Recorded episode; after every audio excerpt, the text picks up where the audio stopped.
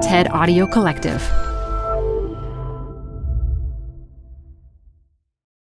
This episode is brought to you by Progressive Insurance. Whether you love true crime or comedy, celebrity interviews or news, you call the shots on what's in your podcast queue. And guess what? Now you can call them on your auto insurance too with the Name Your Price tool from Progressive. It works just the way it sounds.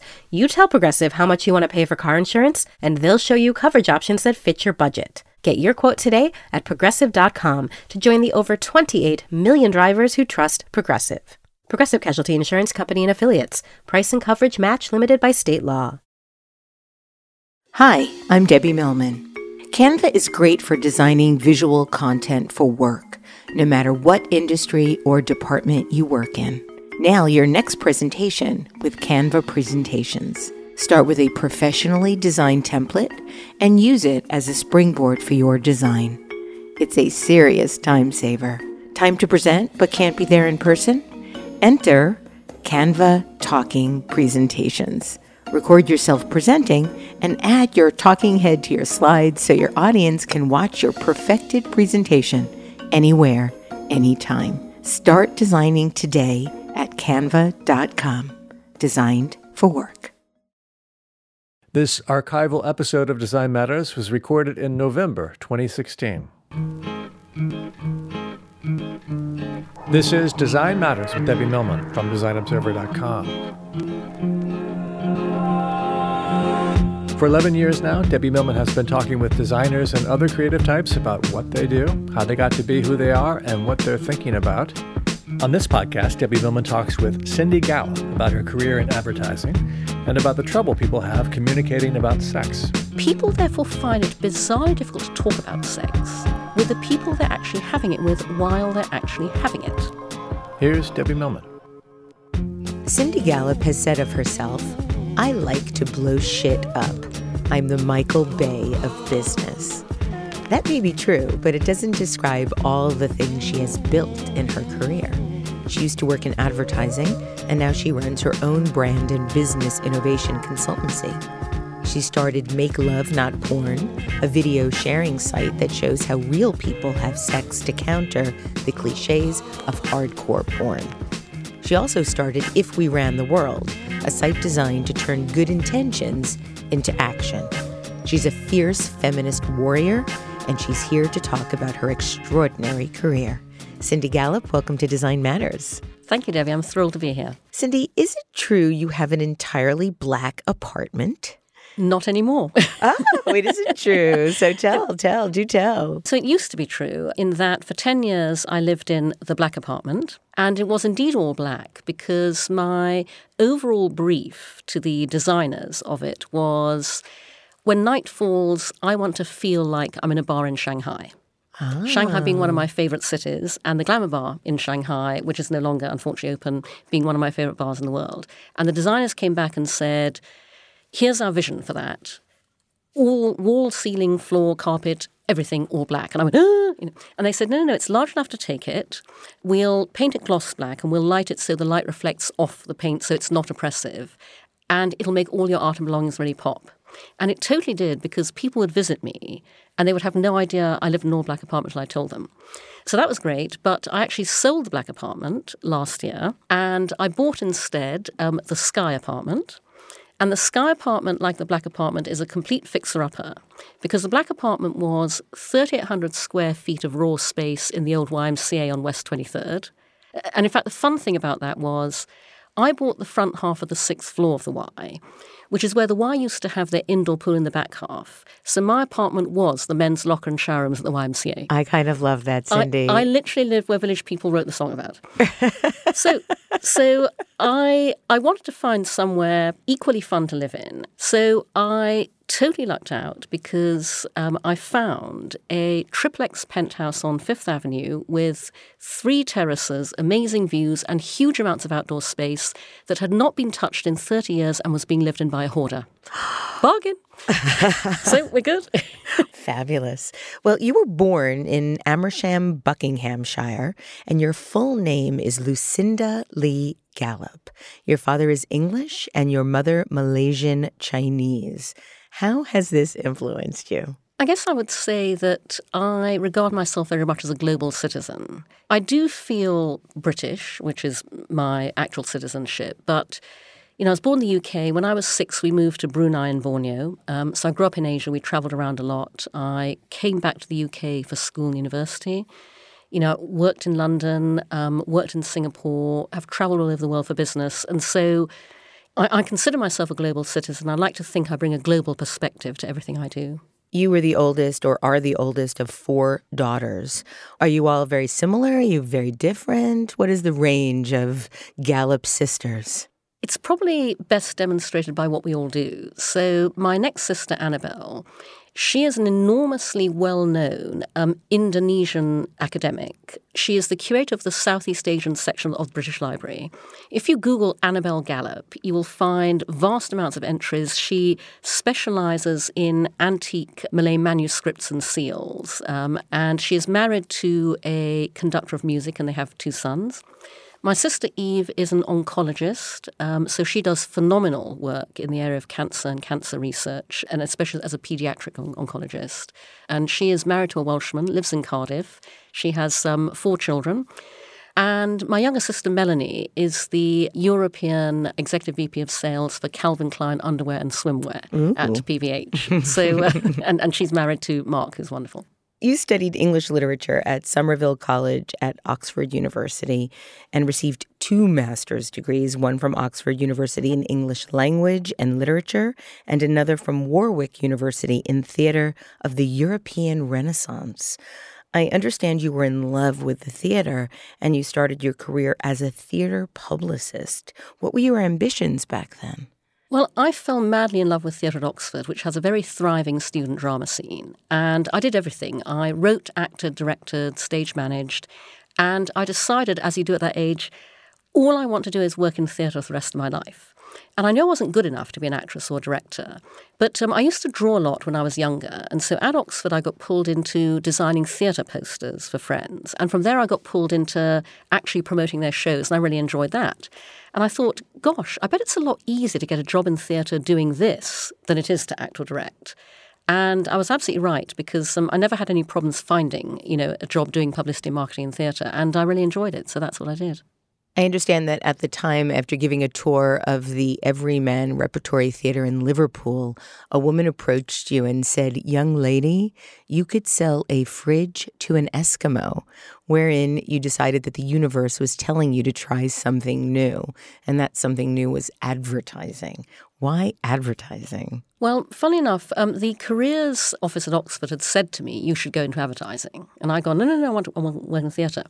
But after several years in theatre marketing of earning chicken feed and working 24 7, I began thinking more about advertising. And when that woman said that to me, you know, it really crystallized the fact that my skills marketing theatre were eminently transferable into advertising. And so that's what I decided to do the mid 80s London ad world was a real hotbed of creativity. And I read that it wasn't too big a leap to go from the glamour of theater to the glamour of advertising. How did you get your first job in advertising?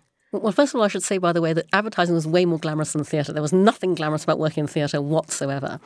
But the answer to how I got my first job in advertising is with extreme difficulty. So, first of all, I tried applying for jobs based on my experience in theatre, and I found myself in that cleft stick, which is you know, you can't get a job because you have no experience in advertising, but you can't get experience in advertising unless you get a job. So then I gave up trying to do that and I went back to the very beginning and I applied for graduate trainee entry level schemes, which are what um, a lot of advertising agencies offer students fresh out of university.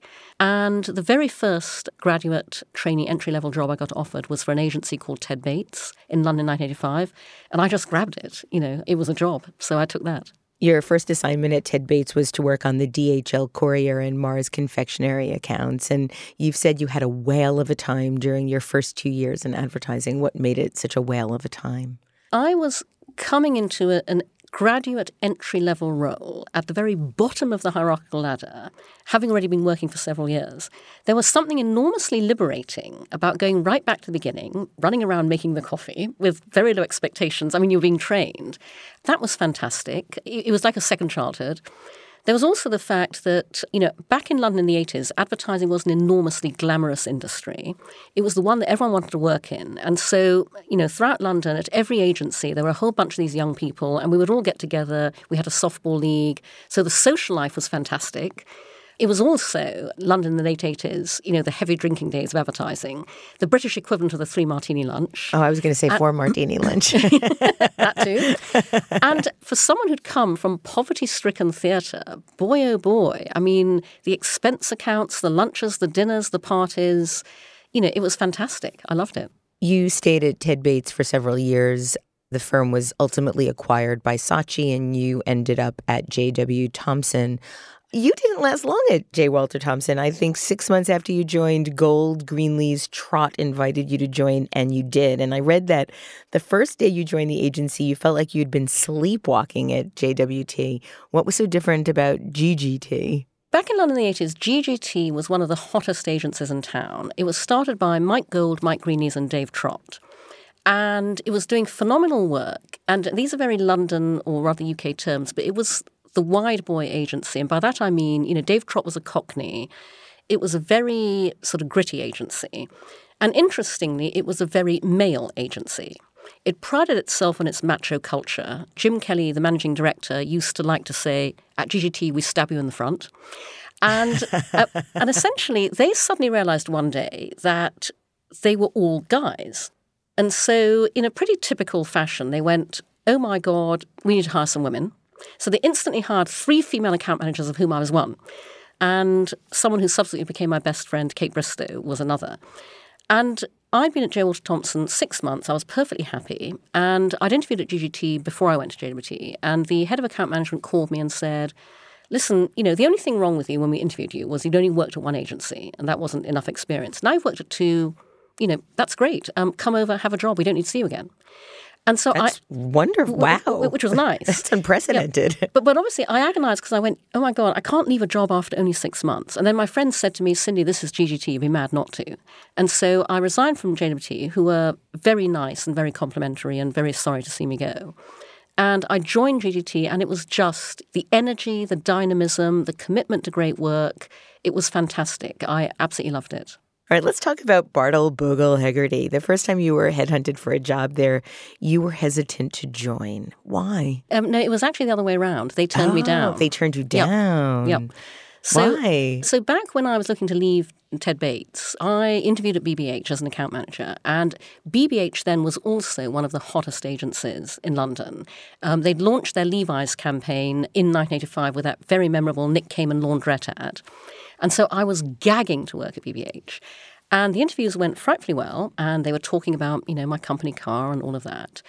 And then the headhunter called me and said, Oh, Cindy, there's just one more thing you have to do. It's, it's a pure formality, but Nigel Bogle likes to meet everybody that they hire into account management. And I went, Okay. So I went over to BBH and I met Nigel Bogle. And it was one of those interviews where the moment I crossed the threshold, it all went horribly wrong. Why? What happened? Um, I can't remember the details, but we just did not hit it off. Um, I knew when I left that room that I was not going to get the job. I didn't. So several years later, I'm at GGT, and a headhunter calls and says, "You know, Cindy, I've got this great job at BBH." And I went, "Oh yeah, no, no, no, no, they don't want me." And she went, "No, no, no, um, no, but you know, there's a new head of account management now. You know, I think they'd really like you." And I went, well, okay, fine, put me forwards, but they won't want me. So she put me forwards and they were interested. And so I went and had some more interviews, including with the people who'd met me before. And then I got the call saying, now it's time to go and meet Nigel Bogle. I went, right. Day. I went, right, right, it's all over, you know, but fine, okay, let's get this farce over. Let's just go. And um, so I went over and I met Nigel. And it was a very different meeting because he came into the room waving a piece of paper and he said to me, I hope you're impressed with our filing system.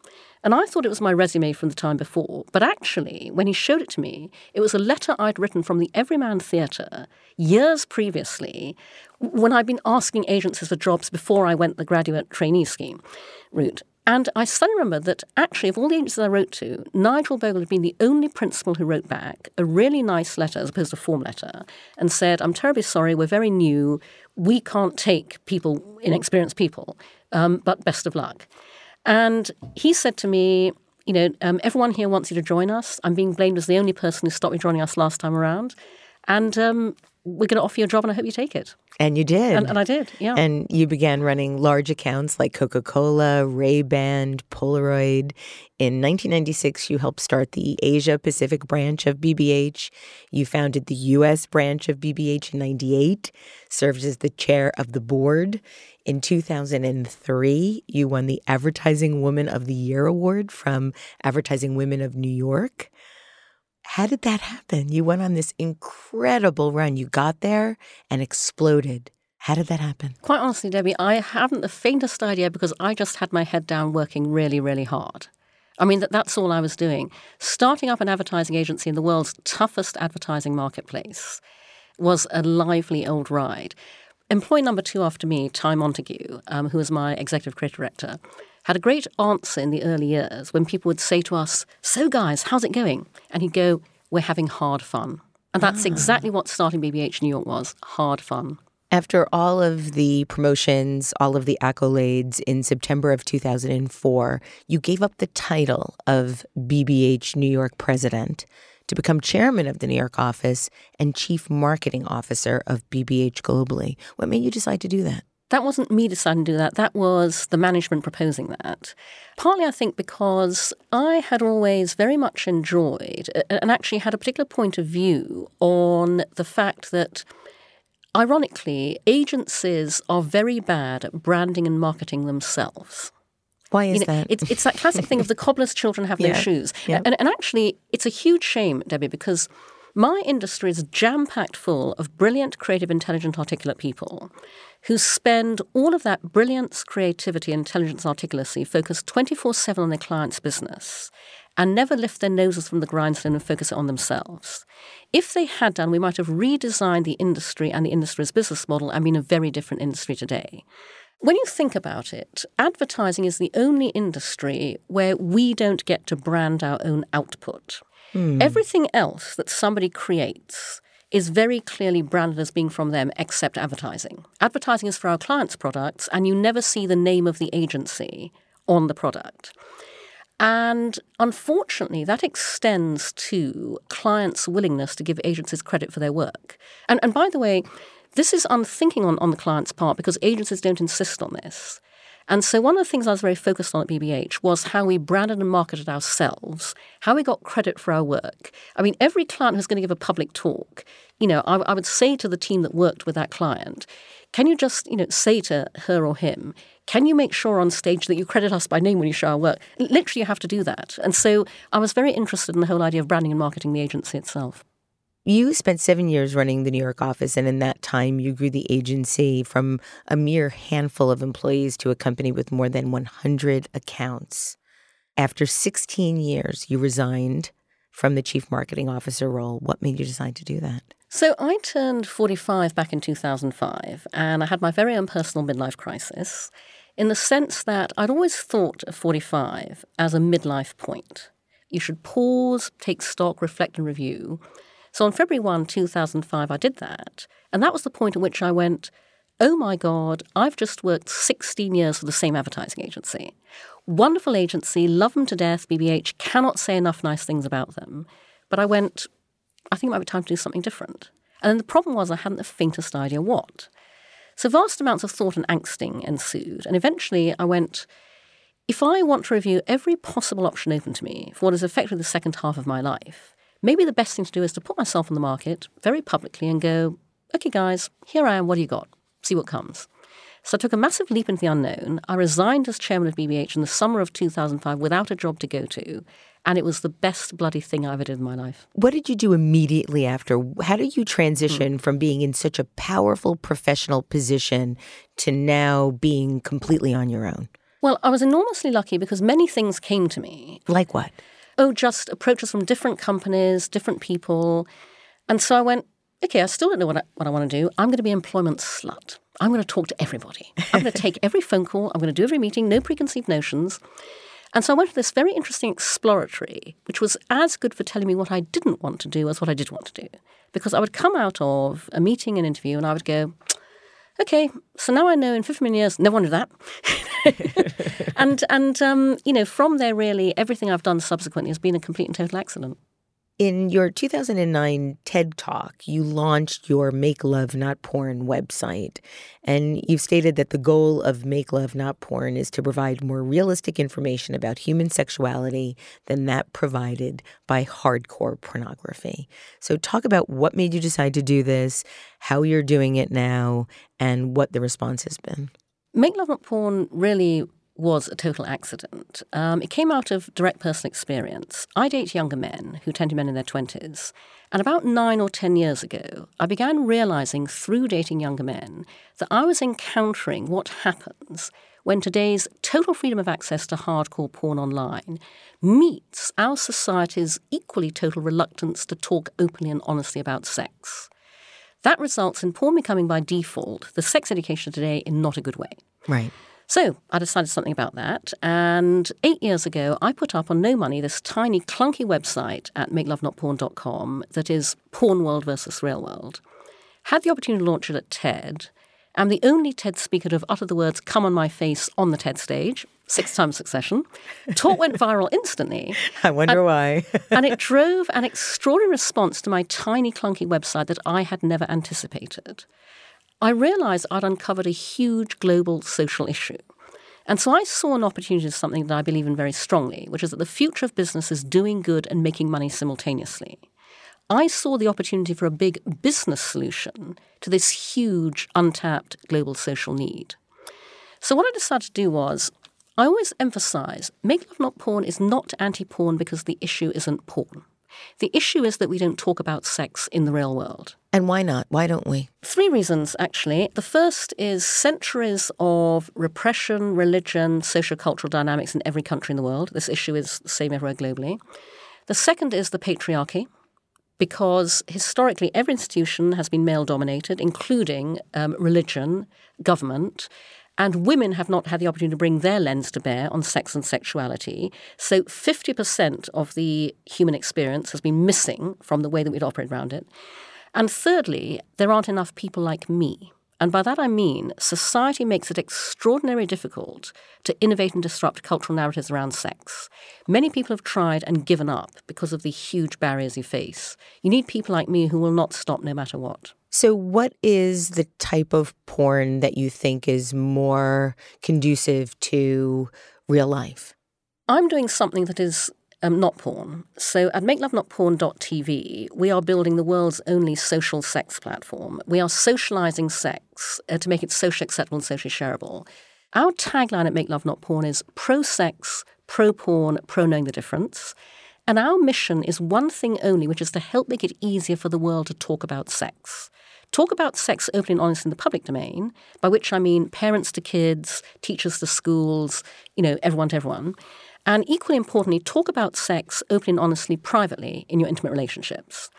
And so, what I decided to do, therefore, was take every dynamic that exists out there in social media and apply them to the one area no other social network or platform is going to go in order to socialize sex and to make real world sex and talking about it socially acceptable and therefore ultimately just as socially shareable as anything else we share on Facebook, Tumblr, Twitter, Instagram.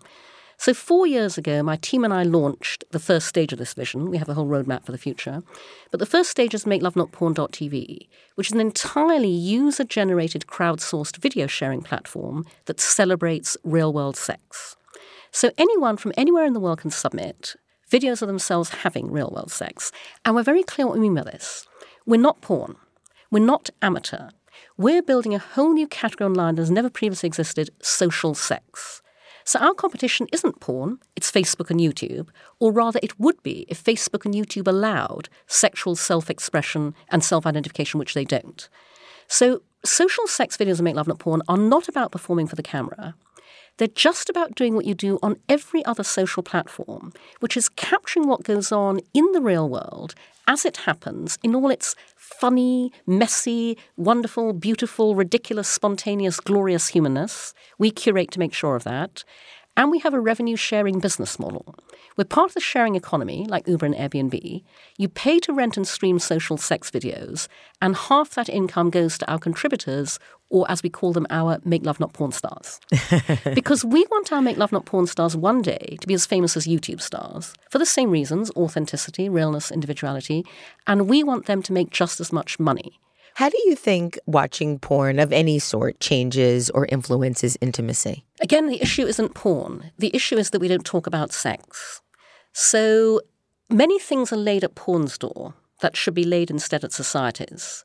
It is not porn's job to educate about sex. Porn is entertainment. It is society's job to open up to talking openly and honestly about sex in order to encourage and facilitate far better human sexual relationships. Because here's the issue because we don't talk about sex, it is an area of rampant insecurity for every single one of us all around the world, no exceptions. We all get very vulnerable when we get naked. Sexual ego is very fragile. People therefore find it bizarrely difficult to talk about sex with the people they're actually having it with while they're actually having it. Because you are terrified in that situation that if you say anything at all about what is going on, you will potentially hurt the other person's feelings, you'll put them off you, You'll derail the encounter, you'll potentially derail the entire relationship, but at the same time, you want to please your partner. You want to make them happy. Everybody wants to be good in bed. Nobody knows exactly what that means. And so you will seize your cues on how to do that from any way you can. If the only cues you've ever seen were given from porn, because your parents never talked to you, your school didn't speak to you, your friends aren't honest, those are the cues you'll take to not very good effect. And so Porn in the abstract is a very useful concept for helping you explore your sexuality, discover there are other people like you, but it is no substitute and never should be for open, honest dialogue around sex. And by the way, what we do at Make Love Not Porn in socializing sex is more important now than ever before. Because in a world where grabbing women by the pussy is presidentially endorsed, the reason for opening up around sex, talking more freely about sex, is to encourage good sexual values. Many of us, if we're fortunate, are born into families and environments where our parents bring us up to have good manners, a work ethic, a sense of responsibility, accountability. Nobody ever brings us up to behave well in bed. But they should, because there, empathy, sensitivity, generosity, kindness, honesty are as important as they are in every other area of our lives and our work where we are actively taught to exercise those values. Make Love Not Porn exists to open up the dialogue around sex, to encourage and promote good sexual values. When we are open enough to teach children good sexual values from day one, to have the whole of society understand what good sexual values are and that there is a standard of behavior everyone should be adhering to, we cease to bring up Brock Turner's the Stanford rapist. Yes. We end rape culture. When we take the shame and embarrassment out of sex, as Make Love Not Porn is working to, when we normalize sex, we end sexual harassment, sexual abuse, sexual violence, all things where the perpetrators rely on the shame and embarrassment we've imbued sex with to The make sure their victims never speak up, are too ashamed and embarrassed to say anything, and will never tell on them. I read that your main mission now is to get funding for Make Love Not Porn TV in an effort to get advertisers, marketers, and the media to understand that sexuality can be a legitimate tactic for reaching consumers. Do you have any examples of where or how this has been done successfully? Um, no. so, um, so actually, I'm glad you, you asked me that question because I have a couple of pieces of news on this front, Ooh, good. um, which you may find interesting. Um, so, the first to do with the fact that I've been working for the past two years to try and raise $2 million in funding to enable Make Love Not Porn to scale, and I have failed to raise that money. Our biggest obstacle raising funding is the social dynamic that I call fear of what other people will think because it is never what the person I'm talking to thinks. When you understand what we're doing, why we're doing it, nobody can argue with it. The business case is clear. It is always their fear of what they think other people think, which operates around sex more than any other area.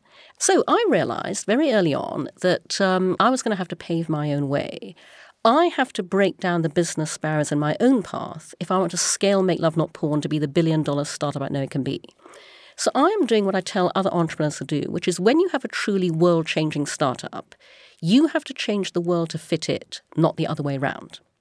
Several years ago, I deliberately began defining, pioneering, and championing my own category, sex tech.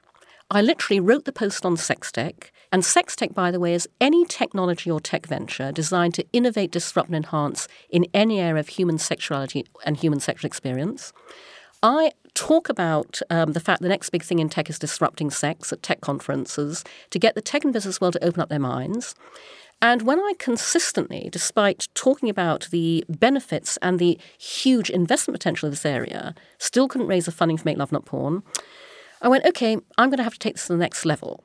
And so, alongside raising $2 million for Make Love Not Porn, I'm now raising $10 million to fund the world's first sex tech incubator accelerator holding company and fund because nobody else is. Wow. And my sex tech fund and holding company is called All the Sky. You can find us at alltheskyholdings.com. And what I want to do is to be able, with this fund, to fund radically innovative sex tech ventures with an emphasis on those that come from women. The most innovative, disruptive things in sex tech today are coming from female founders. Women challenge the status quo because we are never it. We are finally owning our sexuality, finding unique ways to leverage it. And as I like to say regularly, there is a huge amount of money to be made out of taking women seriously, especially in this area. There is a colossal market in women's needs, wants, and desires, historically deemed too embarrassing, shameful, or taboo to address in business. And by the way, when you tap into that huge primary market, you also tap into a huge secondary market of extremely happy men. So, and then the other thing we're doing is we have just launched our first ever crowdfunding campaign for Make Love Not Porn. And it's our first ever because historically crowdfunding has been forbidden to us. I was going to say the banks. Aren't banks really particular about funding sexually oriented endeavors? Well, th- th- there are two separate issues. So um, th- there's the issue that every piece of business infrastructure any other startup can take for granted, we can't because the small print always says no adult content. And so that is all pervasive across every area of the business in ways that people don't realize. Can't get funded, can't get banked, can't put payments in place. You know, every tech service, the TOS say no adult content. But then separate to that, crowdfunding platforms are also no adult content. So Kickstarter won't take adult content. Other crowdfunding platforms draw an artificial distinction between sex toys fine, people having sex on video not fine. And so I was delighted when several weeks ago Karen Cahn launched a new crowdfunding platform called iFund Women. You can find it at ifundwomen.com. It's dedicated to female founded ventures. And so when I knew she was doing this, I reached out to her and I said, tentatively, will you take Make Love Not Porn? And she wrote back and went, oh my God, I've been a member since day one. I love you guys. Come on over. And so I'm thrilled to say um, that we are on iFund Women. I would love people to help crowdfund the social sex revolution, as we call ourselves. And incidentally, I have deliberately made a number of the rewards access to me. You can get an, an hour on Skype with me, you know, giving you business advice or life coaching, whatever. And so um, help us help you, basically. It's fantastic, Cindy. Best best of luck with that. Thank you. You have stated, and you've mentioned it here on the show as well, that you're very public about the fact that you date younger men uh, that you never wanted to be married, never wanted to have children. You're also fearless about telling everyone that you are 56 and have stated that you consider yourself a proud member of one of the most invisible segments of the population older women. So I have two questions for you. Why do you want everybody to know, and why are women over 50, which includes me, by the way, uh, one of the most invisible segments of the population? So, first of all, I'm very public about all of those things because we don't have enough role models in our society for both women and for men that demonstrate you can live your life in a very different way to the way society expects you to and still be extraordinarily happy. And so, you know, I want to demonstrate in the way I live my life that it is absolutely possible to pause and question whether marriage really is for you, whether children are for you, you know, whether even relationships are for you. I'm utterly ecstatic about the fact that I'll die alone. Fantastic. And then, you know, on the older women front, it's a fact of life, unfortunately, that in a society where the male lens operates on particularly so much of popular culture, including my own industry advertising, that is the lens through which women's value is only perceived in terms of their sexual attractiveness. And once you go past a perceived male lens sell by date, you are no longer relevant in any way at all. And incidentally, I've absolutely experienced this where I have sat in me- meetings or on tables at events where I've seen men's eyes skate over me because I am completely irrelevant to anything they could possibly want to engage with me for. So, where is the construct Hmm. coming from? Is it coming from porn itself, where you No, are expected to look a certain Um, way no, and not behave at all. a certain way? Uh, no, that's coming from the patriarch and it's coming from a male dominated culture. 97% of all advertising agency creative directors are men. Only 3% are women. We are the primary consumers and purchasers of everything, yet we are played back to ourselves in advertising through the male gaze. No wonder 90% of women say that advertising doesn't understand them. That's well, the issue. I know your goal is a 50 50 gender balance in the field of advertising. And you've said anytime there's just one woman, one Hispanic, one African American in a role where there hasn't been a person like that before means that that person becomes symbolic and representative of the many. And if the ratio is improved, then no one person is the female voice or the black voice or the Latina voice or the gay voice. Everyone can be free to agree or disagree, and everyone has influence. How do you think that is going to change, if at all, based on the current election? Well, I am obviously utterly devastated at the election results, and I think we are rapidly going backwards, and that's already very, very visible. And so, you know, those of us who want, want to see a very different world have to work all the harder and fight all the more to make it happen. I am exasperated with the slow rate of change in my industry advertising, and so I have spoken for the last five years at the 3% conference. Kat Gordon's conference. Yep, which is called the 3% conference because of precisely what I just said. Only 3% of advertising agency creative directors are female. And, you know, I've spoken there over the years about the issue of gender inequality. I've spoken about um, ways in which we can make the industry more diverse. And by the way, I emphasize everything I say about gender diversity applies equally to diversity of race, ethnicity, sexuality, disability, and age. And this year, I just spoke a few weeks ago at the fifth 3% conference. And I said to the audience, I am completely fed up with the slow rate of change. I've just had it up to here. And so, what I'm going to say to you now is women, people of colour in industry, if you are working somewhere that does not welcome what you uniquely bring to the table, that does not celebrate, champion, value, and reward your unique creativity, skills, and talents, if you are someone that does not allow you to innovate and disrupt in the way that you want to, get the fuck out.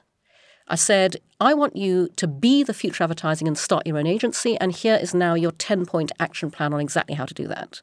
Let's talk about social media and the need to change. You've been incredibly vocal on Twitter and Facebook and have stated social media is simply a new methodology that allows women to do what we've been doing since the dawn of time, which is sharing the shit out of everything in a way that men don't. And earlier this year, you were incensed when former Saatchi and Saatchi chairman Kevin Roberts declared in a Business Insider interview that the gender debate in the ad industry was fucking over. And you mobilized your audience to respond. And in many ways, this is why Kevin Roberts is now the former chairman of Saatchi. Cindy, I cannot honestly believe that Kevin said that in the first place. What was he thinking? Just so your audience is aware of the sequence of events, interestingly, I wasn't incensed to begin with because what happened was it was a Friday morning. And Lara O'Reilly from Business Insider emailed me and she said, um, We've just interviewed Kevin Roberts, the chairman of Saatchi and Saatchi Worldwide, and he said this about you.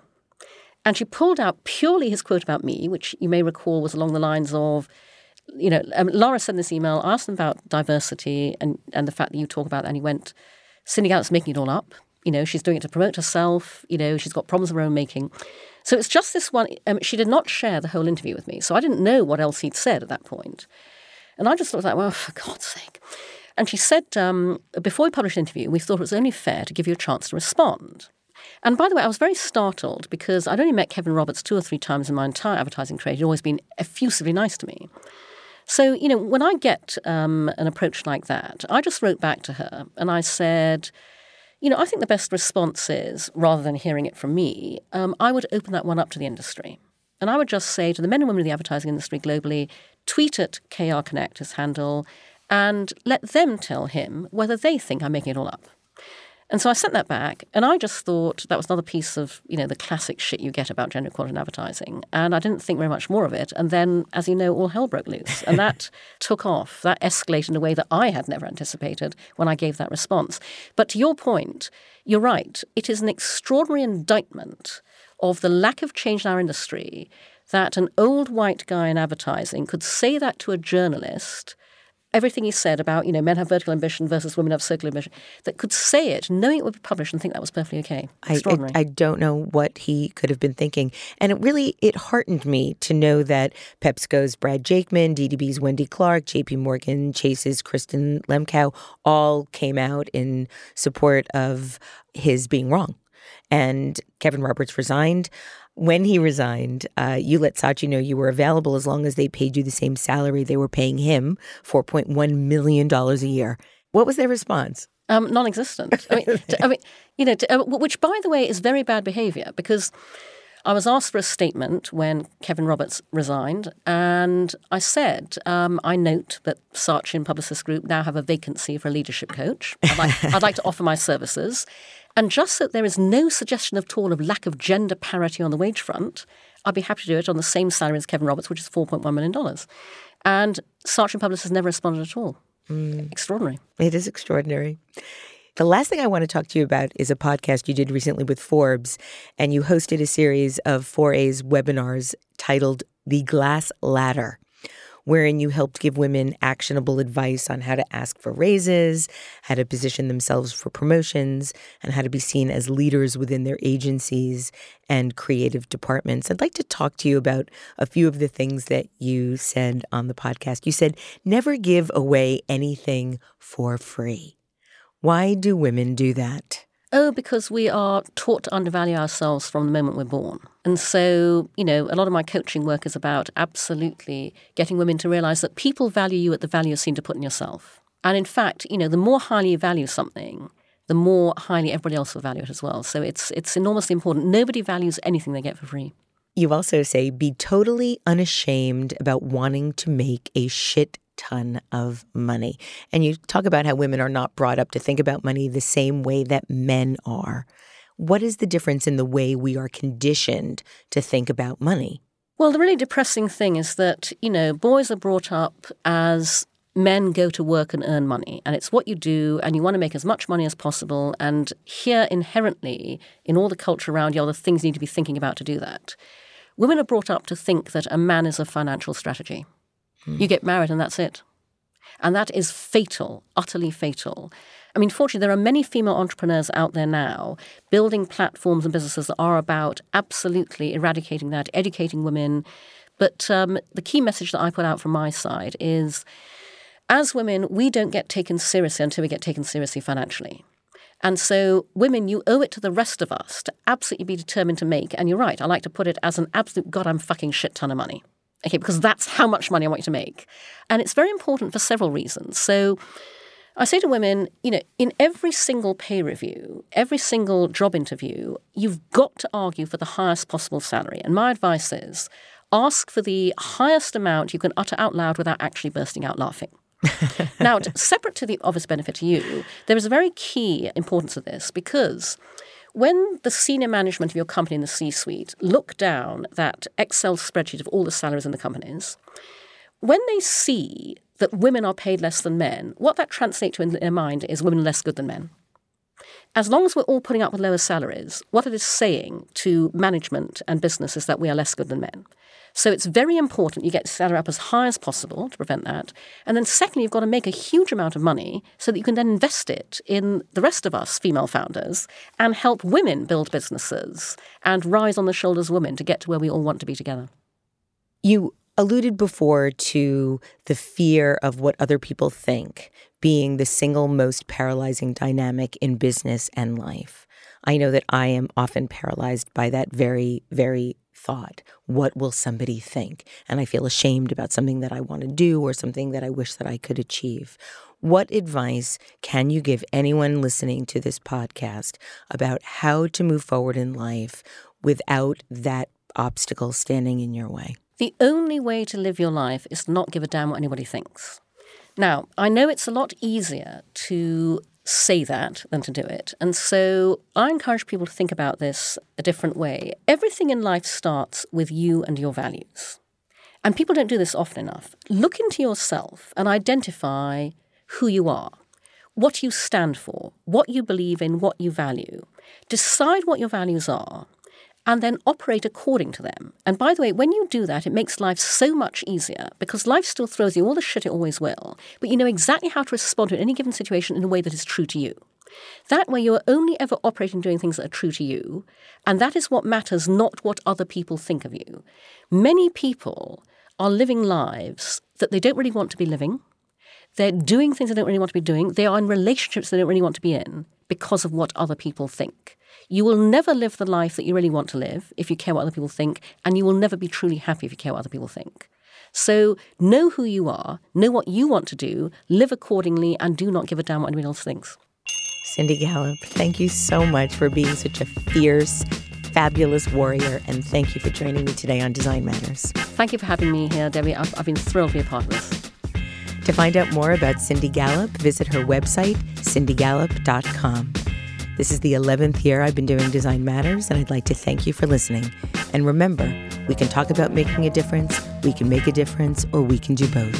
I'm Debbie Millman, and I look forward to talking with you again soon.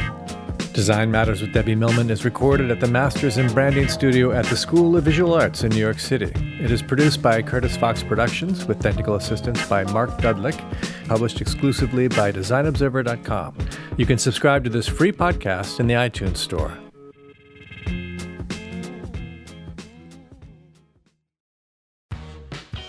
You're growing a business and you can't afford to slow down. If anything, you could probably use a few more hours in the day. That's why the most successful growing businesses are working together in Slack. Slack is where work happens, with all your people, data, and information in one AI powered place. Start a call instantly in huddles and ditch cumbersome calendar invites. Or build an automation with Workflow Builder to take routine tasks off your plate, no coding required. Grow your business in Slack. Visit slack.com to get started.